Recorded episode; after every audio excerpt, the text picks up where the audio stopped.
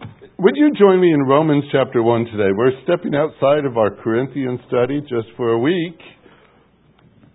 Generally, at the end of a VBS uh, program, I like to take the opportunity to speak to those who have been part of it, uh, to parents who might have come today just because their children were going to sing this morning.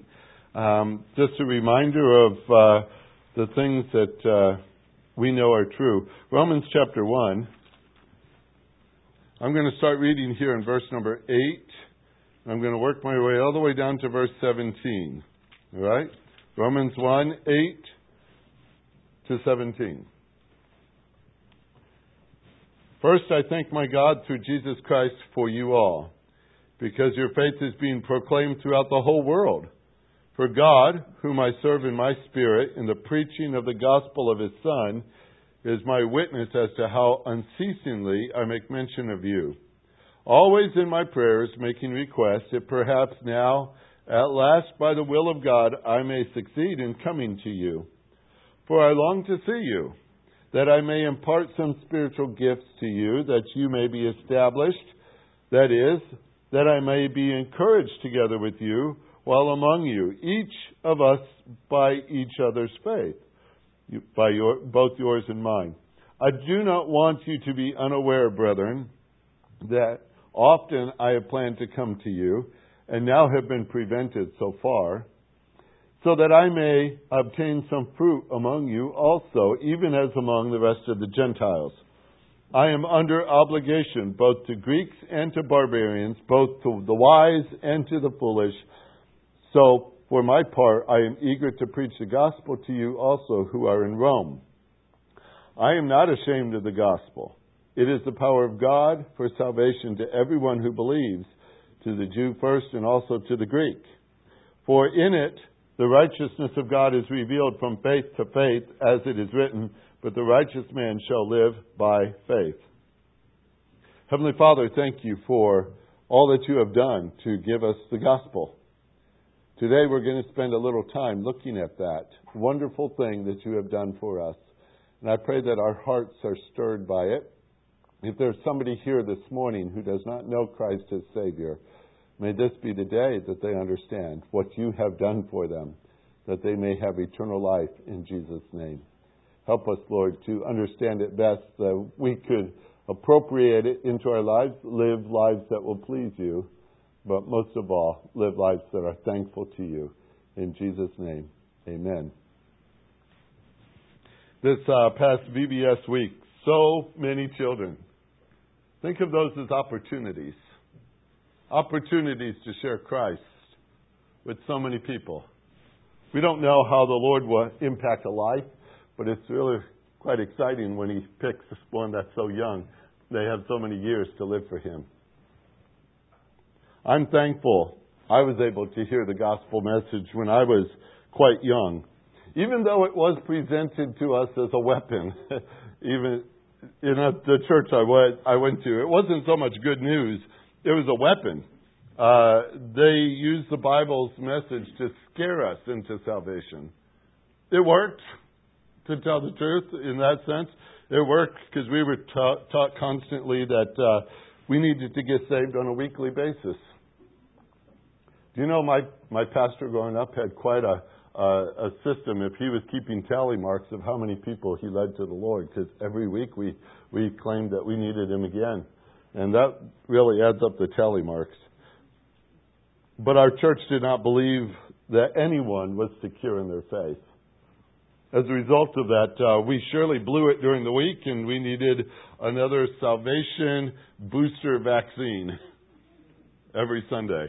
And that's what it was like growing up, to tell the truth. I've told you some of the before. But the reality was I was ashamed of the gospel. I grew up in a in an experience that I was ashamed of the gospel.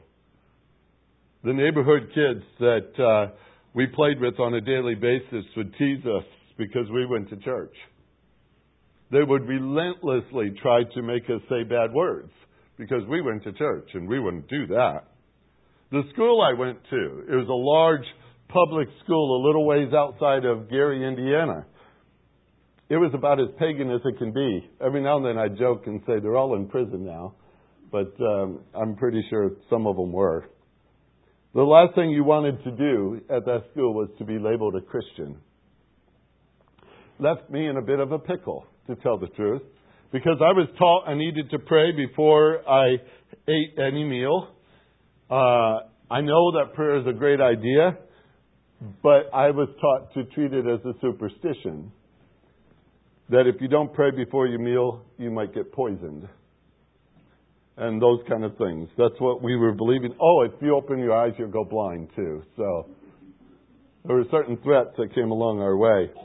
And then you sit in a cafeteria with a thousand other pagan kids, and you realize, I've got to find a clever way to pray if I've got to pray and not go blind or get poisoned. You ever hear of the sneeze prayer? Where you just go, thank you. we were masters at it. How about this? Hey, look at that prayer. And when everyone looks over there, we get it over with. There was the, boy, I've got something in my eye prayer. Because you had to keep them closed. We used all kinds of methods. We employed them all the time because we didn't want to be discovered. We didn't want to be discovered. Later in my high school years, seniors were making plans to go to college. You know, they always ask that, where are you going to go? Where are you going to go? You know, everybody's curious, where are you going to go? I had applied to Moody Bible Institute when I was a junior, and I knew I was accepted. I was going there, and I, why they accepted me, honestly, I don't know. At that time, I was a mess theologically, but I, somehow I got through the doors. But the students in my school had never heard of Moody. They'd never heard of Moody. It was a hundred years old. The school was. It had radio stations in nearly every state, not to mention national, worldwide, and all the rest too. And when somebody would say, So where are you going to go? I said, Well, I'm probably going to go to Moody. And they got that funny look and said, What, what, What's that? A place with people with attitudes? What, what's Moody? I was taught that uh, these kind of things were not welcomed. Being a Christian was not popular. It was kind of scary to be labeled as one. I felt ashamed, to tell the truth, of Christianity.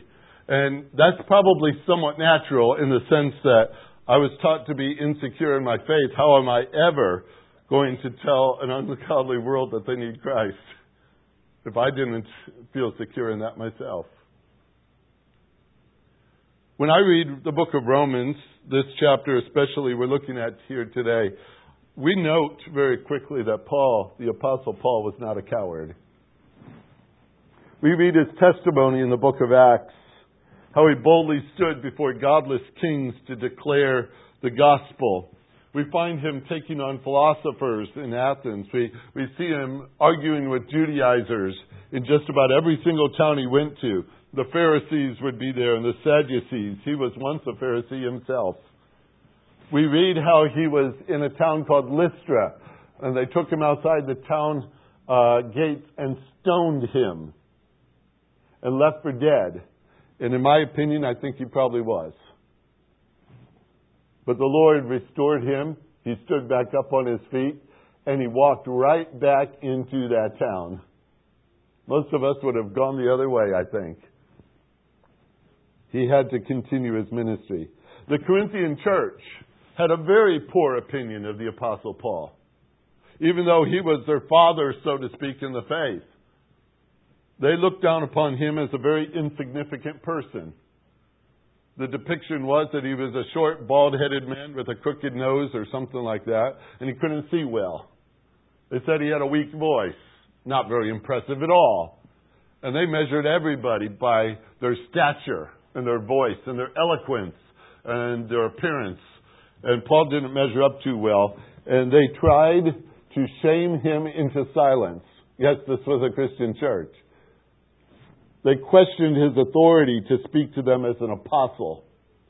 And Paul, in that second book to the Corinthians in chapter 11, he says, You forced me to speak this way. You forced me to tell you something that you probably don't understand. But I want to tell you, and this is where he starts in verse 16, and I'm just going to read it to you. Just listen to his voice as he speaks. Again, I say, let no one think me foolish, but if you do, receive me even as foolish, so that I may boast a little. What I am saying, I'm not saying as the Lord would, but as in foolishness, in this confidence of boasting. Since many boast according to the flesh, our boast also. For you, being so wise, tolerate the foolish gladly. For you tolerate it if anyone enslaves you, if anyone devours you, if anyone takes advantage of you, if anyone exalts himself, anyone hits you in the face. To my shame, I must say that we have been weak by comparison. But in whatever respect anyone else is bold, I speak in foolishness, just as I am bold myself. Are they Hebrews? So am I. Are they Israelites? So am I. Are they descendants of Abraham?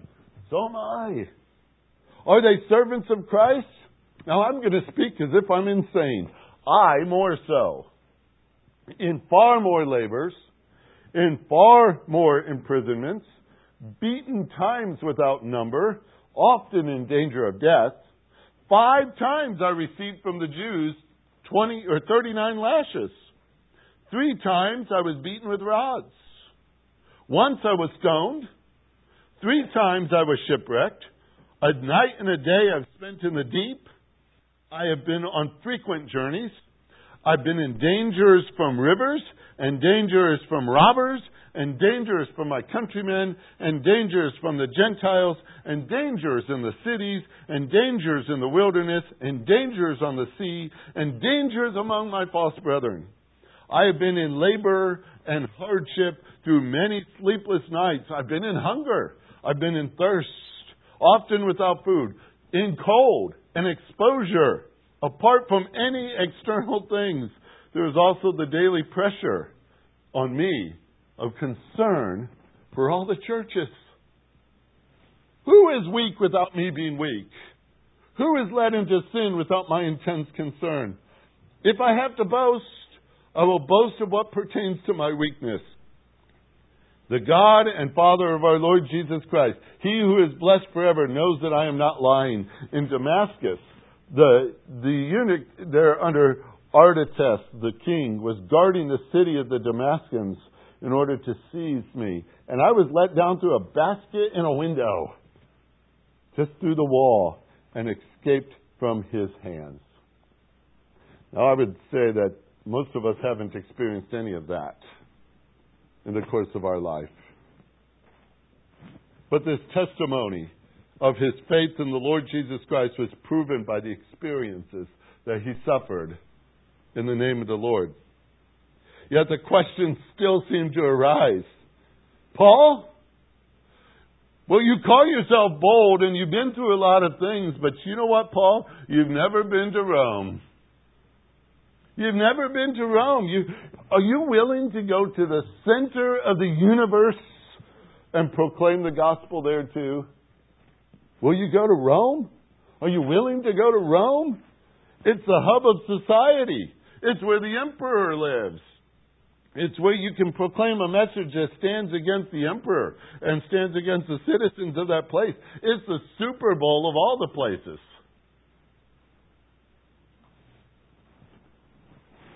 To go to Rome was climbing to the top of the rung of the ladder. To those who went there, they stood under the strength, the awesomeness of the power of Rome. Up to that time that Paul wrote this letter to the Romans, he had not been there yet. You heard that as I was reading the passage in chapter number one. He had heard that there were believers in Rome. He wondered at the degree of their theological understanding. He decided he'd write to them because, and this book, the Romans, is probably the most doctrinal book we have in the New Testament. He wanted to discuss nearly every point of teaching. It, it was like the book of Romans um, when he covered these points, it, it's like a, a theological uh, book right in front of us in every single way. But he wrote it before he ever got there. Was the intimidation of the Roman environment so great that Paul would shrink back from going there and speaking the message of Christ himself? Verse 8, you saw it. Chapter 1. I thank my God through Jesus Christ for all of you because your faith is being proclaimed throughout the whole world. For God, whom I serve, in my spirit, in the preaching of the gospel of his Son, is my witness how I unceasingly make mention of you. Always in my prayers, making requests. If perhaps now, at last, by the will of God, I may succeed in coming to you. Jump down a couple of verses to 13. I do not want you to be unaware, brethren, that how often I have planned to come to you and have been prevented so far. Jump down a few more verses, verse 15. So for my part, I am eager to preach the gospel to you also who are in Rome. For I am not ashamed of the gospel. It is the power of God for salvation to everyone who believes to the Jew first and also to the Greek. I want to take a few minutes with you here this morning and reflect upon those words you just heard in verse 16. The gospel is for everyone. It's for everyone. Those are the words we read. It's for the Jew, it's for the Greek. Paul also had mentioned it's for the barbarians. It's for the wise, it's for the foolish. It's interesting, in Paul's day, they divided the world between Jews and non Jews. They called them Greeks, Gentiles, different terms they'd use for them. Our world divides up as well. Today we divide up in two genders, male and female. Doesn't matter what the rest of the world says, it's still true. It's very interesting. No one is left out of the opportunity of believing the message of the gospel. Nobody's left out. It doesn't matter what time zone they live in or what area code they live in. Doesn't matter their gender, their nationality, or the country they belong to. The gospel is for everyone, Scripture says. It's for me, it's for you.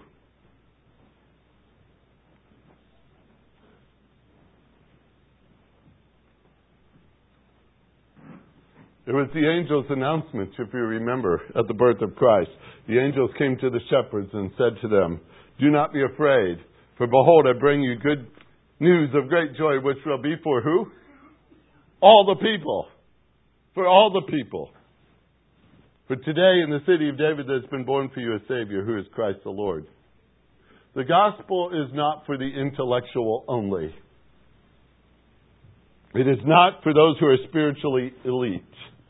It is not solely for those who have a religious track record. It's for those who need a Savior. That's the gospel. Last time I looked at it, all of us need a Savior. For all have sinned and fall short of the glory of God. Isn't that what it says? And does it also add that the wages of sin is death? And there is no hope without Jesus. There is no life there is no truth. There is no light. There is no forgiveness unless somebody puts their faith in Him. No one comes to the Father, it says, except by Him. The gospel is for everyone. Everyone is a big word. It incorporates the whole world. The gospel is for everyone, he said for the Romans as well as the Corinthians. Why, it's even for Americans, is it not? We need the gospel in our land. Would you agree with that? Do you realize? Think of this for a minute. We have what this world needs right now.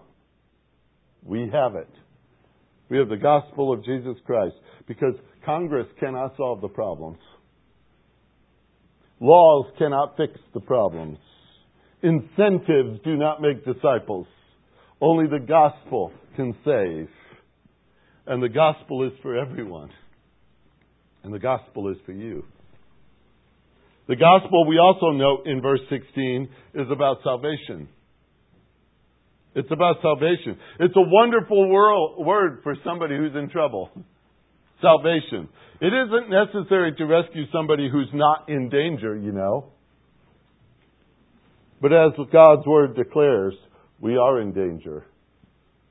Ephesians chapter 2, very interesting set of verses in chapter 2, as it starts off, num- verse number 1. And you were dead in your trespasses and sins. That's not the best way to start a story, is it? You were dead in your trespasses and sins. Now, the word trespass is a very graphic word. If you pull apart the little Greek word there and look at the parts and pieces of it, it means a false step. And that's the way we generally translate it. It's as if you're walking right on the edge of a very deep cliff on one side and you're stepping very carefully along the, the edge of that, trying not to stumble. And as you're walking, suddenly you take the wrong step. You fall headlong down the steep hill and you're crushed at the bottom of it. And they say, well, that's a terrible looking picture. It is. Because the word paraptoma means to lay aside a dead body, a corpse beside a corpse. And that's the picture that Paul started with there in Ephesians 2, verse 1. It's not a wonderful thing to visualize, is it? But if you got the picture of this, the definition of trespasses is literally you had fallen and now you're laying alongside the other corpses, dead in your trespasses and sins. Guess what that means? That means you need a Savior. You need a Savior. You need to be saved because there is absolutely nothing you could do for yourself laying there in that condition. Ephesians goes on to add this. If that's not bad enough, in verse 2, in which you formerly walked according to the course of this world, according to the prince of the power of the air, of the spirit that's now working in the sons of disobedience. Among them we too all formerly lived in the lust of our flesh, indulging the desires of the flesh and of the mind, and were by nature children of wrath, even as the rest. I was thinking of that giant mud pit that they had for VBS Friday night. You didn't see it. You didn't get to enjoy it either if you didn't see it. You could have rolled around in that with them. There's a lot of water at the end of the slip and slide, but it didn't stay clear very long. And it got darker and darker as the time went by. This picture in Ephesians 2 is that we've made a complete mess out of it. If you want the, the kind of picture you could put in your mind, it's like falling into a muddy pit and we rolled over and over and over and over in it, covering ourselves with the filth of iniquity. That is Ephesians 2 as it begins the chapter.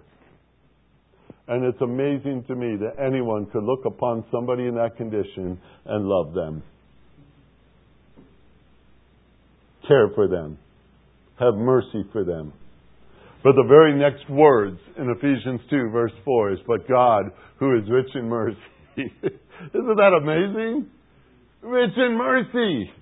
And because of his great love in which he loved us, even when we were dead, laying there, wallowing in it, dead in our transgressions, he made us alive together with Christ. By grace you have been saved. That's an amazing thing to read. The gospel is all about salvation. That's what God sent it to do, to save us. And He did it with power. The gospel of salvation is about power too. I'm not ashamed of that gospel, Paul writes. It is the power of God for salvation. The great thing about this gospel is we don't need to make it more powerful. We don't need to. It doesn't need batteries. It doesn't need solar panels. It's not based on my eloquence of words or the loudness I preach it. It didn't need a doctoral degree to be preached. It doesn't need an auditorium of 10,000 seats. It's not dependent on a TV studio. It doesn't perform better with a hundred voice choir behind it or a praise band. The gospel is the power of God. It's the power of God. Sometimes we think we have to enhance what God has done to make it seem more powerful in our day and age. Vance Havner years ago used to say, you know, the Bible, the Bible is powerful. The message of the Bible is powerful. It's like a lion. You don't need to defend it. Just let it out of its cage. You know, when God was thinking through things, and I don't even understand how that all works, to tell the truth, but it seems like the gospel took precedence in God's mind even over creation itself. Because He planned it, the gospel, before He even built the world. Before there was even a star in the sky, He had already planned out the gospel. There wasn't a giraffe, there wasn't a koala bear.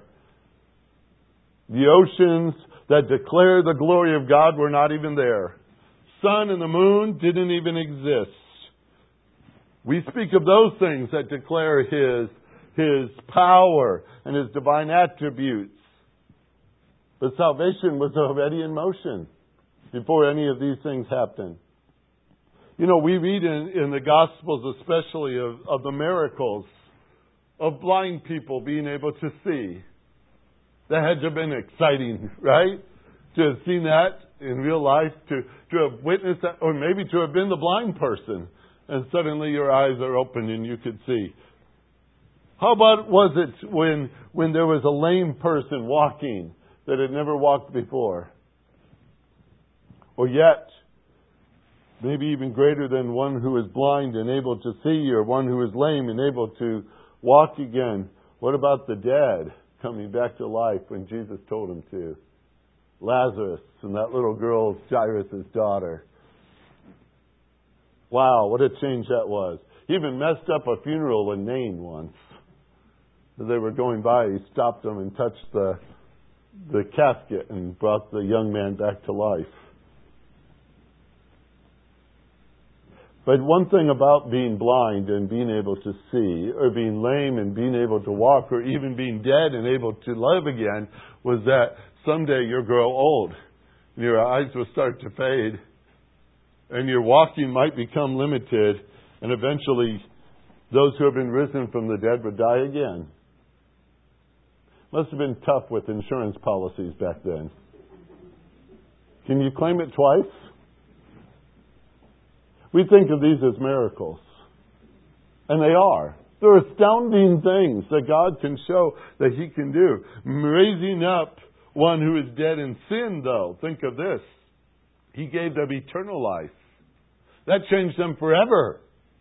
Not just something temporary, but it lasts forever. When a young child comes to faith in Jesus Christ, or as senior citizens, you have seen the power of God. It's a miracle. And that's what God does. It's not by our power. It's not by your power. It's not by the power of good ancestors. It's not by the power of the church. It's not even a well prepared sermon. Scripture says, But as many as received him, to them he gave the right to become the sons of God, even to those who believe in his name.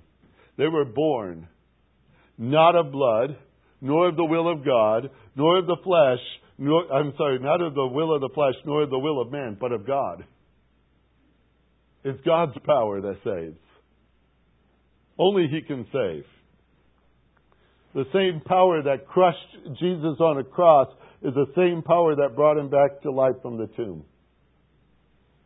You may think that you are beyond his ability to save. You may say, Well, uh, I've just done terrible things, Lord. You can't save me. But you're mistaken. You're mistaken. Jesus was talking to his disciples once, and there was a rich man that was talking to Jesus about what he needed to do to inherit eternal life. And they had a dialogue about it, and the rich man went away without any hopes of eternal life because he didn't follow Jesus.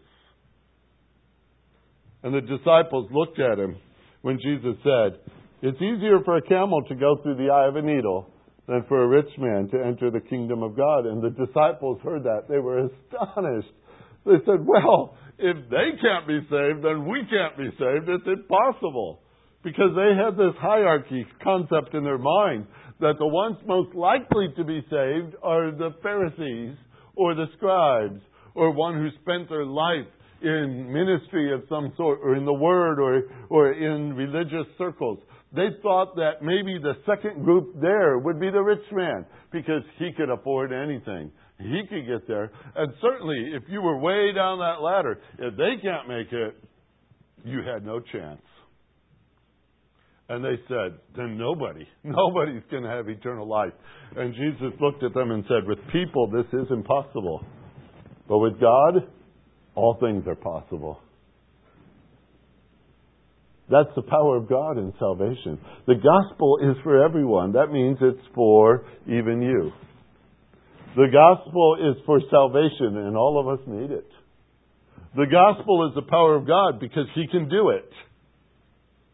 The gospel is for those who believe.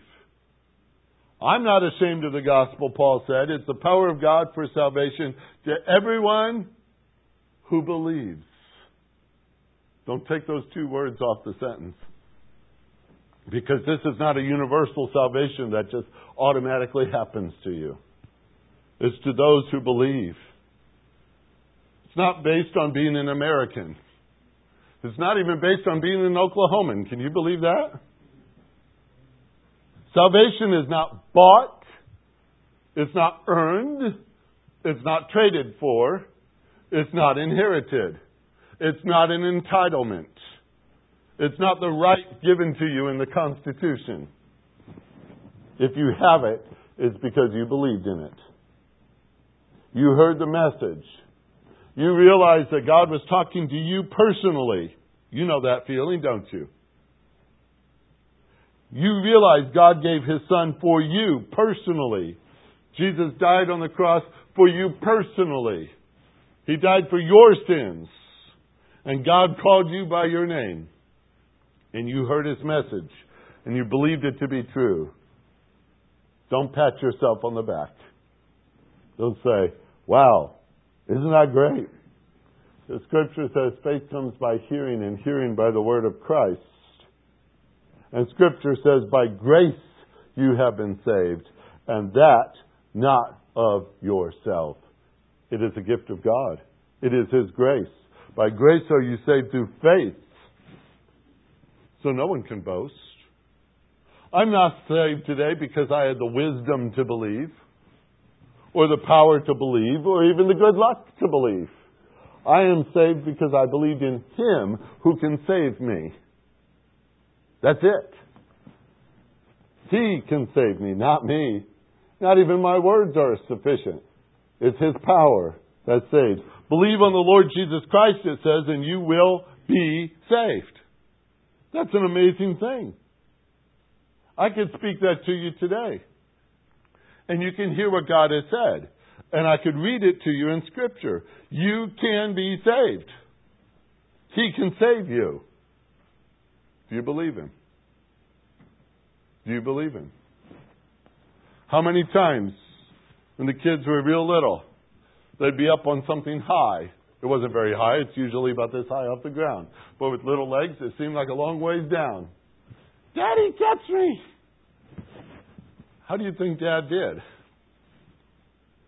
They trusted me. They dove off every time, and they expected me to pick them up or gather them up or keep them safe. Such a simple thing, isn't it? They believed that. So they jumped.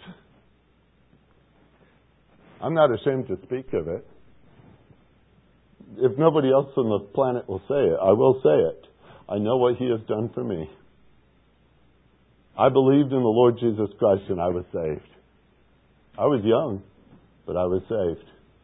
I was floundering. I was scared. I was superstitious. I grew up in a place as a coward. I was ashamed of the gospel, but God was never ashamed of me. He loved me. That's an amazing thing when I look back over all those years and said, Why did you stick with me? Why did you stick with me? That's the beauty of the gospel. It's not about me, folks. It's about the God who saves. His power, His salvation, His plan to everyone who believes. Do you know it? Do you know it yourself? I can speak to the youngest person in this room or the oldest person in this room. The message is the same. Because we don't change it because of your age or your education level or your occupation. We don't change it because of the size of your bank accounts. We don't change it because of, of uh, what kind of accomplishments you've had over the years. You need Jesus Christ as your Savior. And I know I'm speaking to a bunch of people who already know that. And anytime I walk down this road and I think about salvation, boy, do I, I start to feel it right here. He loved me. He died for me. He reached out to me when I was hopeless and He saved me. I'm not ashamed of the gospel. It's the power of God, folks. It's not my power, it's His. It's the power of God for salvation, because we all need it. To everyone, and that includes you, who will believe. Who will believe. Maybe today's the first time you've really understood that. He said, Really?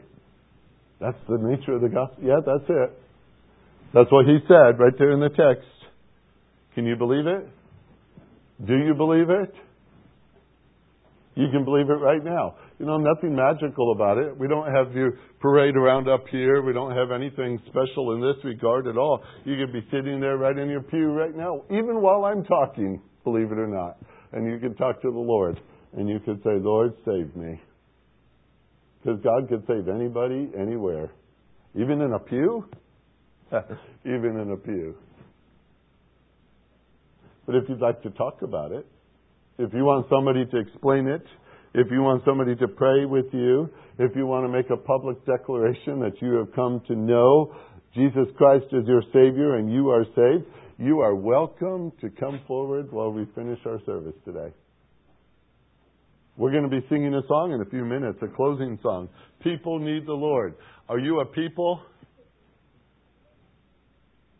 You need to talk to somebody or pray with somebody, you can come right now. Scripture says now is the accepted time. Today is the day of salvation. Would you believe it? Could you believe it? That's the gospel message we proclaim here. I love it, don't you? It's changed my life forever. It changed yours too if you've never received Christ as Savior. I'm going to be up here while Paul leads us in our closing song. If the Lord's working in your heart and you want to talk to somebody, pray with somebody, just come on forward. I'll be here.